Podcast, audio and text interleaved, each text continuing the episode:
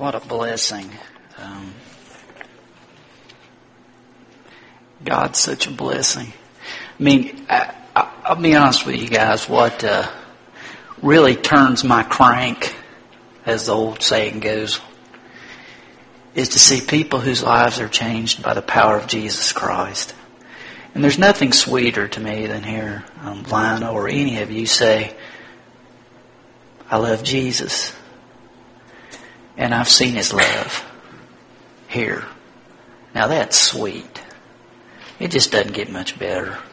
And then to have Sonny and, and, and his grandson, I mean, have generations up here who were just in testimony singing about God's amazing grace. I mean, that's good stuff. I mean, man, I can only go downhill, I'm afraid. But here we are. We're in Song of Songs, uh, 3 verse 6, um, and going into chapter 4 and 5 verse 1. And uh, I want to have a word of prayer and then we're going to jump into the message. Lord, uh, we love you, God.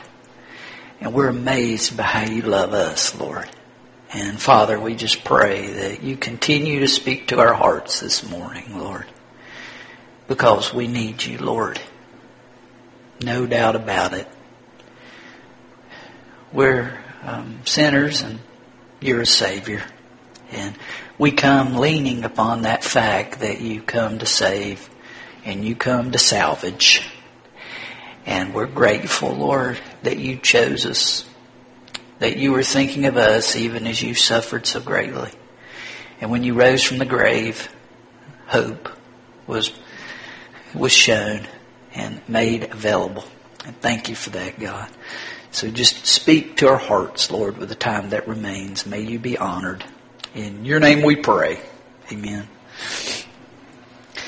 Well, as we move through this collection of ancient love songs written by uh, King Solomon, we read about his, his heart and his beloved, and we've actually come, uh, amazingly enough, to the wedding day. And what a day. You know, little girls grow up and they dream about getting married.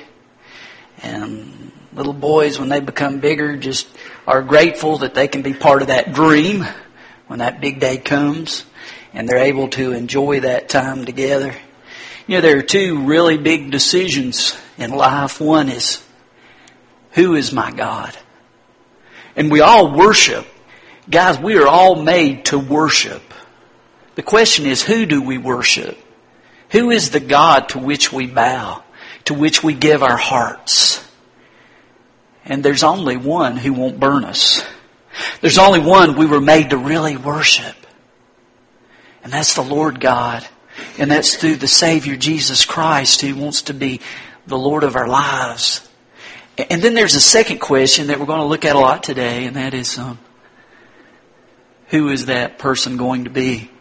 If God allows me to marry, who will that person be?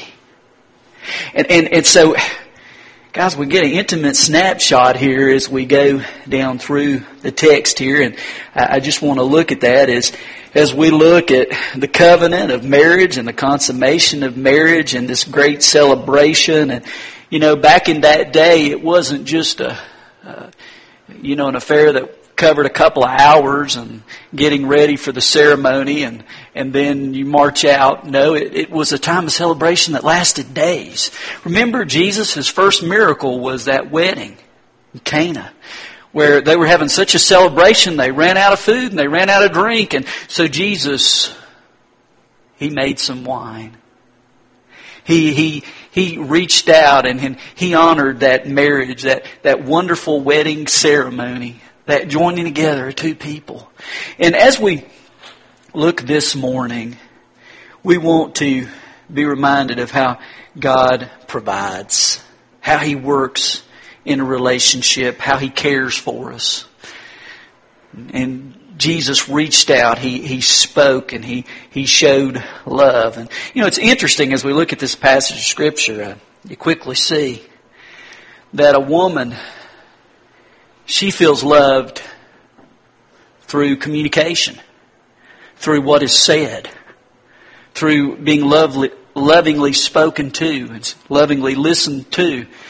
A man feels loved by what he's able to see. Where a woman's verbal, a man's visual, and, and we'll see that as we look through this section of Scripture. A very honest section of Scripture. Uh, as we come down, we start at verse 6 of chapter 3. It says, Who is this coming up from the desert like a column of smoke, perfumed with myrrh and incense, made from all the spices of the merchant? So here comes this guy, and guys, he's, he's or ladies, he's smelling good. Uh, he's got on the good cologne, and and uh, he's making an impression. And it says, look, it is Solomon's carriage, escorted by 60 warriors, the noblest of Israel. All of them wearing the sword, all experienced in battle, each with his sword at his side, prepared for the terrors of the night. So what a, what a scene this is. It comes with 60 military escorts in this grand wedding of a king and his loved one. And, and what a sight. And, and here comes the king. You, you see here in verse 9 it says, King Solomon made for himself the carriage. He made it of wood from Lebanon of the finest wood. He, its posts made of silver, its base of gold, uh, its seat was, was upholstered with purple, the interior lovingly inlaid by the daughters of Jerusalem.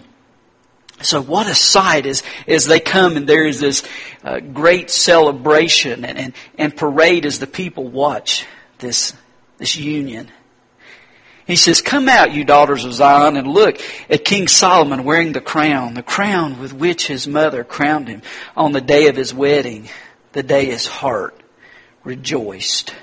So what a sight this was. There was the, the public display the, the public marriage and what a beautiful sight that it was. And it caught the attention of the people as, as they watched. Guys, it was the talk of the town. It was quite an event. But we move from that public display to a real intimate display and, and uh, very honest as we go into chapter 4 and we see about the private love of this couple, this married couple. He says, How beautiful you are, my darling. Oh, how beautiful. He looks at her and he's just, and he's just lost in love.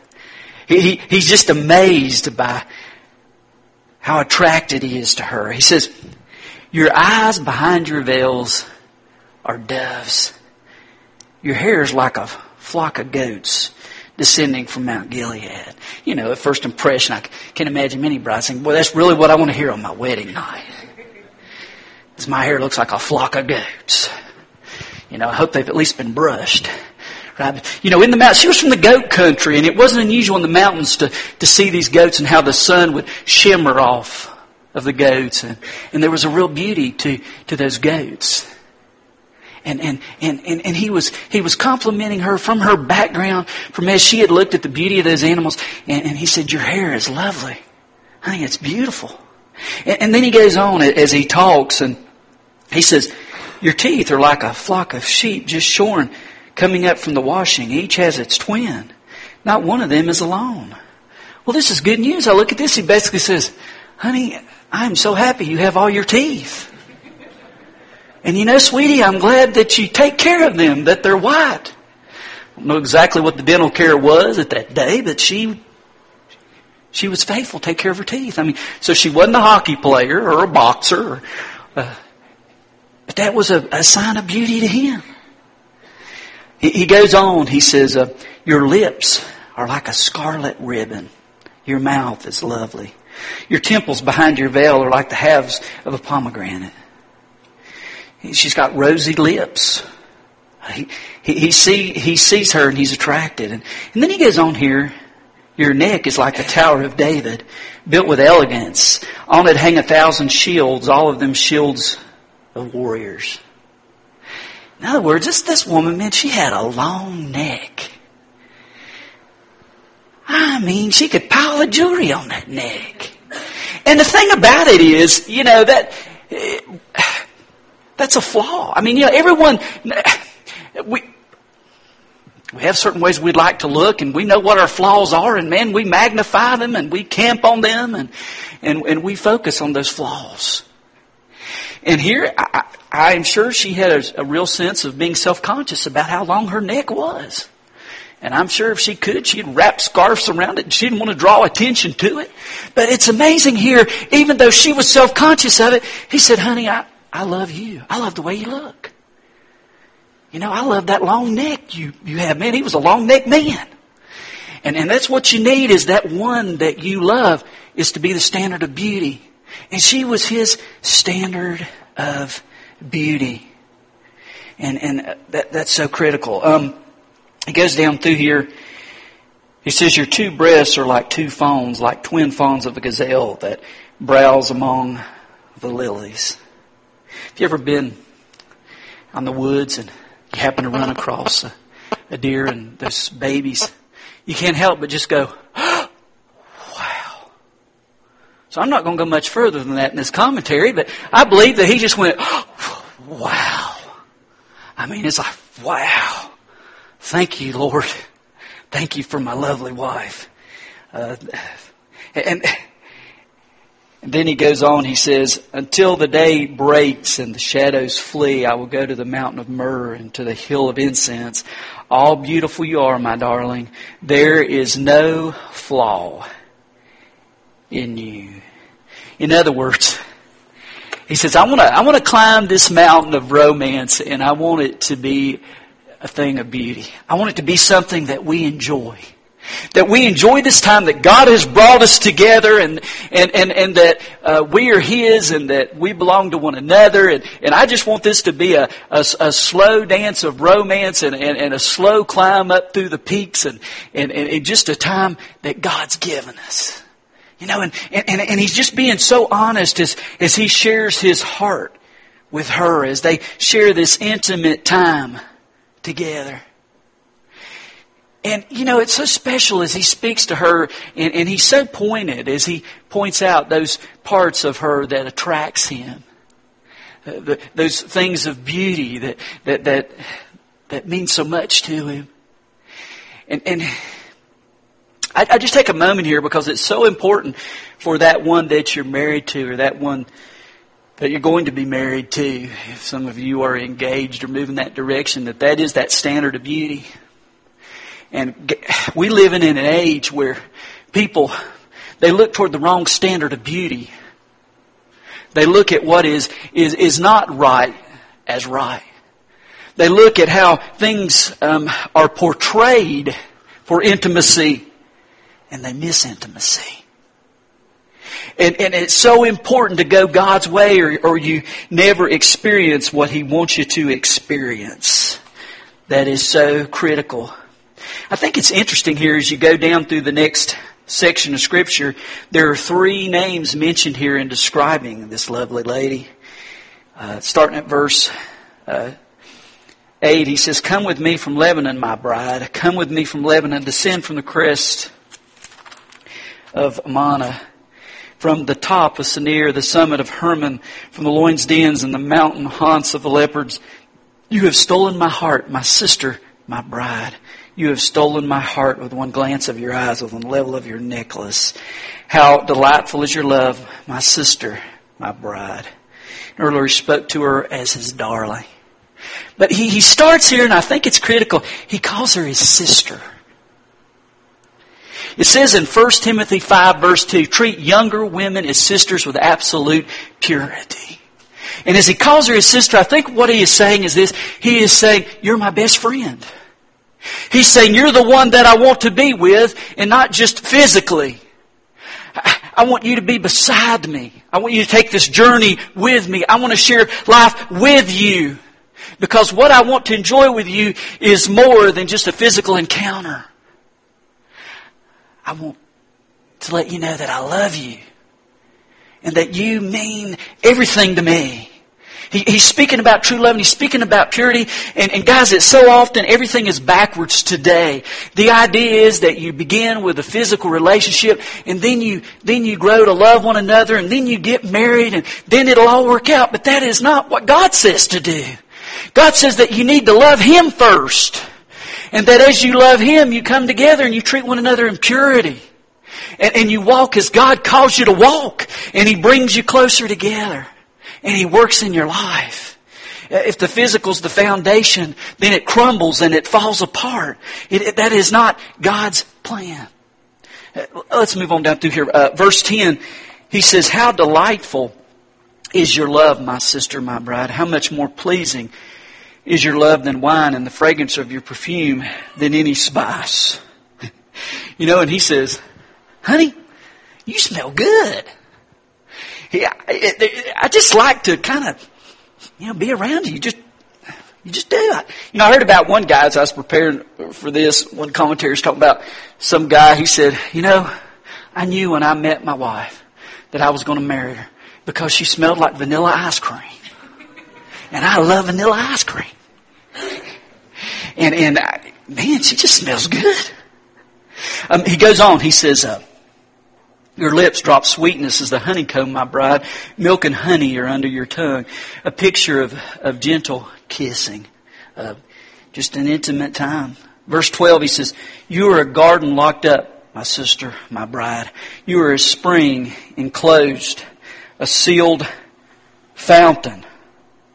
Now, what is he saying here to her? He, he's saying, It is so amazing to me that you love me so that you have reserved yourself for me. He's saying, I am so grateful that you are a private garden and not a public park. I am so grateful that you have decided to reserve yourself for me.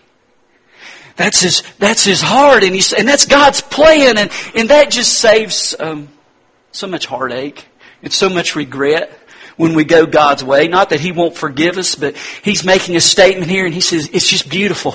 It's just, it's just such a, such a wonderful blessing for me and for you. And, you know, people have that, you know, there's misconceptions. Some say sex is just gross. Then there's others that say sex is a God. We see that in our culture, but the Bible says sex is a gift.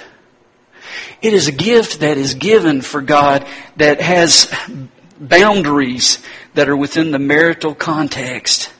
And that's his heart, but that's not the kind of counsel you receive today. Uh, talks about that in verses 13 through 15 of, of the beauty of a garden that's reserved for that relationship. Verse 16, he says, Awake, north wind, to come, south wind.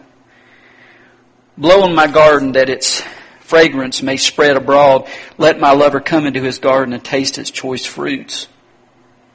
You know, up until this point, it's a, you know, there's a picture of the relationship is not to be physical. You're not to light those fires. Those things are to be reserved for marriage. But the wedding day has happened, and now there's an invitation. I think it's interesting here as you look at the end of uh, 5, verse 1. Um, it says, Eat, O friends, and drink drink your fill, O lovers. Now, you know, as I first looked at this, you think, well, who's the audience? You know, we often talked about the friends, and they're kind of like backup singers in these ancient love songs that are part of the song, part of the music, important part. But I honestly believe on the wedding night, in this most intimate of details, there wasn't an audience. But there was one who saw. I think this is God. I think as God looks, he's, he's, he's, giving His blessing. He's giving His approval. He's saying, you know, I made love. I, I made marriage. I made the idea of two coming as one and, and a family being born out of that love. And He says, it's good. I'm pleased with it. So what does God think about it? I think He says, you know, I made it. It's a blessing that, that I've given. Now, I, as I come to the end of this message, guys, uh, you know, we've talked about this intimate time. But you know what's amazing here is what a beautiful picture of love between this man and this woman. Okay? How in the world could Solomon blow it so badly? I mean, remember, this is the guy with um, 700 wives, 300 concubines. I mean, that made the Playboy Mansion look like junior varsity. You know what I'm saying? I mean, what happened? You know, I don't want to paint a picture here, you know, says, and they lived happily ever after. You know, that's how often stories. If this is Hollywood and they lived happily ever after. Man, life doesn't roll like that many times, does it? And as you look at this picture here, for Solomon, it didn't. It didn't. You know, I think it's interesting. I think as you look at Song of Songs, I think this was written early in the king's life as, as, uh, you know, he was in love. And then I think Proverbs is written as he grew older and, was seeking the Lord. And then I think Ecclesiastes was written later in his life as he had wandered from the Lord. And, and turn with me to uh, 1 Kings 11. I just want to read a couple of verses here. Uh, starting at verse 1, we read, King Solomon, however, loved many foreign women besides Pharaoh's daughter, Moabites, Ammonites, Edomites, Sidonians, and Hittites. They were from nations about which the Lord had told the Israelites, You must not intermarry with them, because they will surely turn your hearts after their gods. Nevertheless, Solomon held fast to them in love he had 700 wives of royal birth and 300 concubines, and his wives led him astray. As Solomon grew old, his wives turned his heart after other gods, and his heart was not fully devoted to the Lord his God as the heart of David his father had been.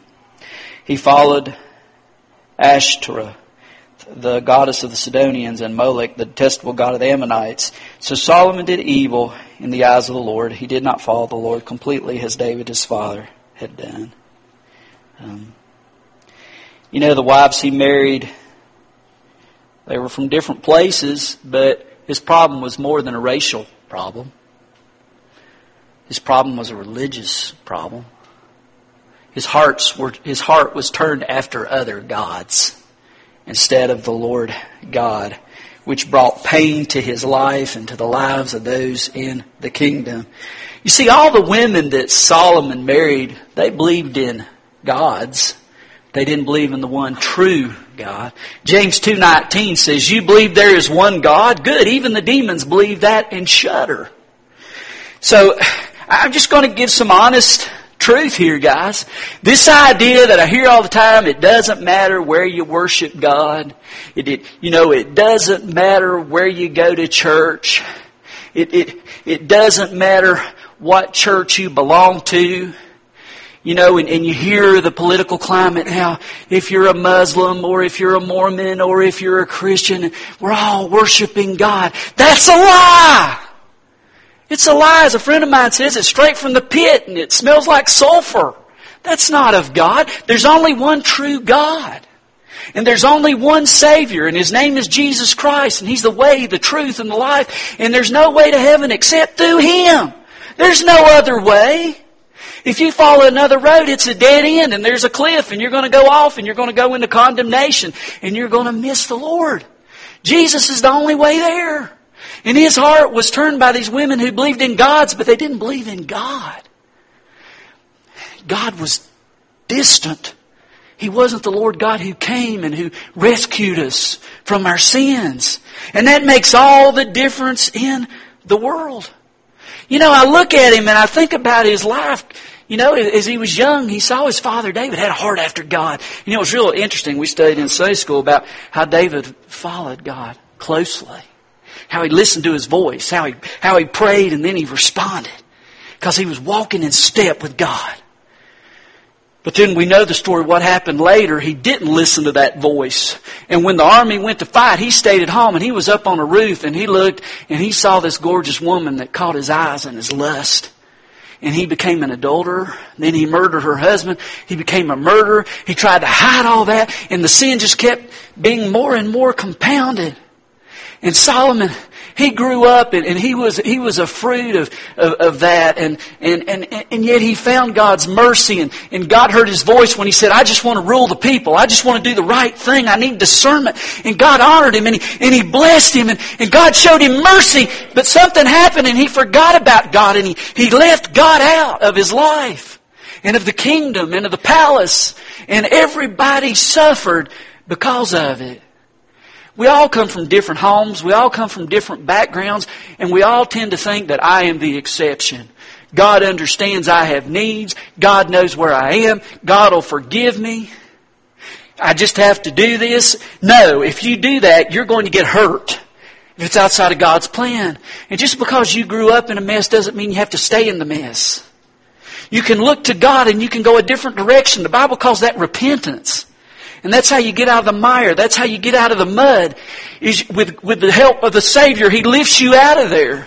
But guys, that does not happen overnight. listen, this is from Ecclesiastes 9, 9. Uh, it says, enjoy life with your wife, whom you love, all the days of this meaningless life that God has given you under the sun are your meaningless days, for this is your lot in life and in your toilsome labor under the sun. You know, Solomon, he's at the end of his life and he's looking back with regrets. And I think what he's saying is he's saying, be faithful to your wife. Be faithful to your family. I wish I had done that. He's got regrets here, guys. And he's saying, don't follow the path I followed. It's a deadly path, and there's regret all lined up in it. Don't wish you had done it differently. Proverbs 5, uh, 18, 19. He wrote, May your fountain be blessed, and may you rejoice in the wife of your youth. A loving doe, a graceful deer, may her breast satisfy you always. May you ever be captivated by her love. He says, get it right. Go God's way and get it right. You know, and then we look at it and we say, man, this Solomon, he was a nut. You know, 700 wives, 300 concubines. He's just gross. How could he do that? I could never stoop that low. I could never get that far away from God. Just couldn't do it. Listen to me. I'm afraid that many in whether you call yourself a believer or not, in this age, there are a lot more harems out there men have than they want to admit. The problem is they're stored on their computers. There is a rampant problem with pornography. And so there are digital harems where men actually go in via the computer and see on the computer screen. Don't be trapped by that. Maybe you're trapped by that. God wants to set you free. That is not the standard of beauty He wants. He wants you to have the standard of beauty of the one that He gave you or the one He wants to give to you. Not a twisted standard of beauty that's just going to bring pain. Um, all right, as, as, I close this thing, um, just a, a point here I want you to really think about, guys. The last day of your marriage is more important than your first. There are some people that get so pumped up about wedding day. Man, I want my wedding day to be awesome. I want people just to, you know, they want to write about it. You know, they did it right, man. That's how we want our wedding to go. Listen, the last is more important than the first. Last day. And let me tell you what I'm getting at. When that last day comes, how do you want it to be? Do you want it to be before a divorce lawyer where you're bitter toward your spouse and you're fighting over possessions and you're fighting over things that you hold dear and you hate one another? Or do you want that last day to be looking in the eyes of your loved one as they pass into eternity with a understanding that you love each other and you love the Lord? Now we don't normally think about it that way, but that's just what it boils down to. Let's just be honest about it. How do you want your last day of marriage to be, guys, if you're married? Which do you prefer? And of course, the goal is to grow old together in the Lord. Sociologists tell us 35 years uh, a couple's just as intimate as they were on that that first day. There's a love that grows and a love that shares. And don't kid yourself into saying, I'm the exception. God will forgive me. God understands where I am and I'm just not ready to turn there yet. What's it going to take? We are capable of horrible things. As I mentioned, we're capable of a virtual harem. You know, he worshiped Moloch, who was a god who demanded child sacrifices, and we say, man, I wouldn't, I wouldn't have a child, I wouldn't sacrifice my kid. And yet statistics tell us there are lots of people who instead of going to the altar of Molech, go to the altar of Planned Parenthood, have abortions. There is no telling what you and I are capable of if we do not walk close and clean before the Lord. there, we are capable of things we never dreamed we'd be capable of, and we are capable of going further and further into sin and causing heartache and hurt, not just in our lives, but all around us. And God wants to spare us from that pain. Don't be thinking you're smarter than God is. Understand that when you and I do not walk with God, we walk away from God. And the result of that, I don't want to think about. Stay close. So let me just ask as I close this thing, guys. Uh, how's your walk with Jesus? How's your walk with Jesus? I mean, uh, that's it. Always comes back to that, doesn't it? When the hard decisions come, you're either going to go with your gut or you're going to talk to the people around you. And if they're not walking with God, that's a bad thing to do. The only safe place to be is close to Jesus. That's the only place to be. And don't think you're the exception. Don't think pain won't come if you stay far away from Him. And there are many that come and their lives are messed up and they want counsel and, and, and they say, you know, I know I need a change. And they want the counselor to say to them, you know, I can fix it in five minutes. Well, if it took you years to get there, why do you think it can be fixed in five minutes? Guys, even when you repent, even when you turn your life toward God, it takes time. And it takes a heart, and it takes people around you that love the Lord and love you. And it's a journey. And it's a commitment headed back the right way. You still got to travel. that God will work. These are hard words, but soft words don't help us. We need to hear the truth. So as we've talked about the wedding night, the beginning of the message, I want to close thinking about the last day. What will it be like for you? Let's pray. Lord, thank you for some time to share um, about the beauty of a magnificent wedding day, about the warning of a man who was so in love but lost his first love. And there was a lot of pain that came out of that. Lord, help us to learn from that. Turn us toward Jesus. Keep us close to Him, Lord. We're capable of horrible things when we don't walk with the Lord. Help us, Lord. Maybe there's one here who has never for the first time trusted you and there's no hope. Forget about walking the right way. You can't even walk unless the Savior says arise and walk in newness of life. So, Lord, speak to those here who maybe have not trusted you for salvation, for that forgiveness you provide. And I pray, Lord, that if that's the case for one here, that now's the time that person would turn to you. And I pray for those who are already your kids, Lord, may we run to you. Because the ultimate goal of a married couple is you want someone who runs to the Master and runs away from sin. And God, help me be that man. Lord, I pray for all of us here. That'd be our prayer. Help us be that one. Have your way this morning, Lord, um, as this altar is open. Uh, Father, may we respond. In your name we pray. Amen.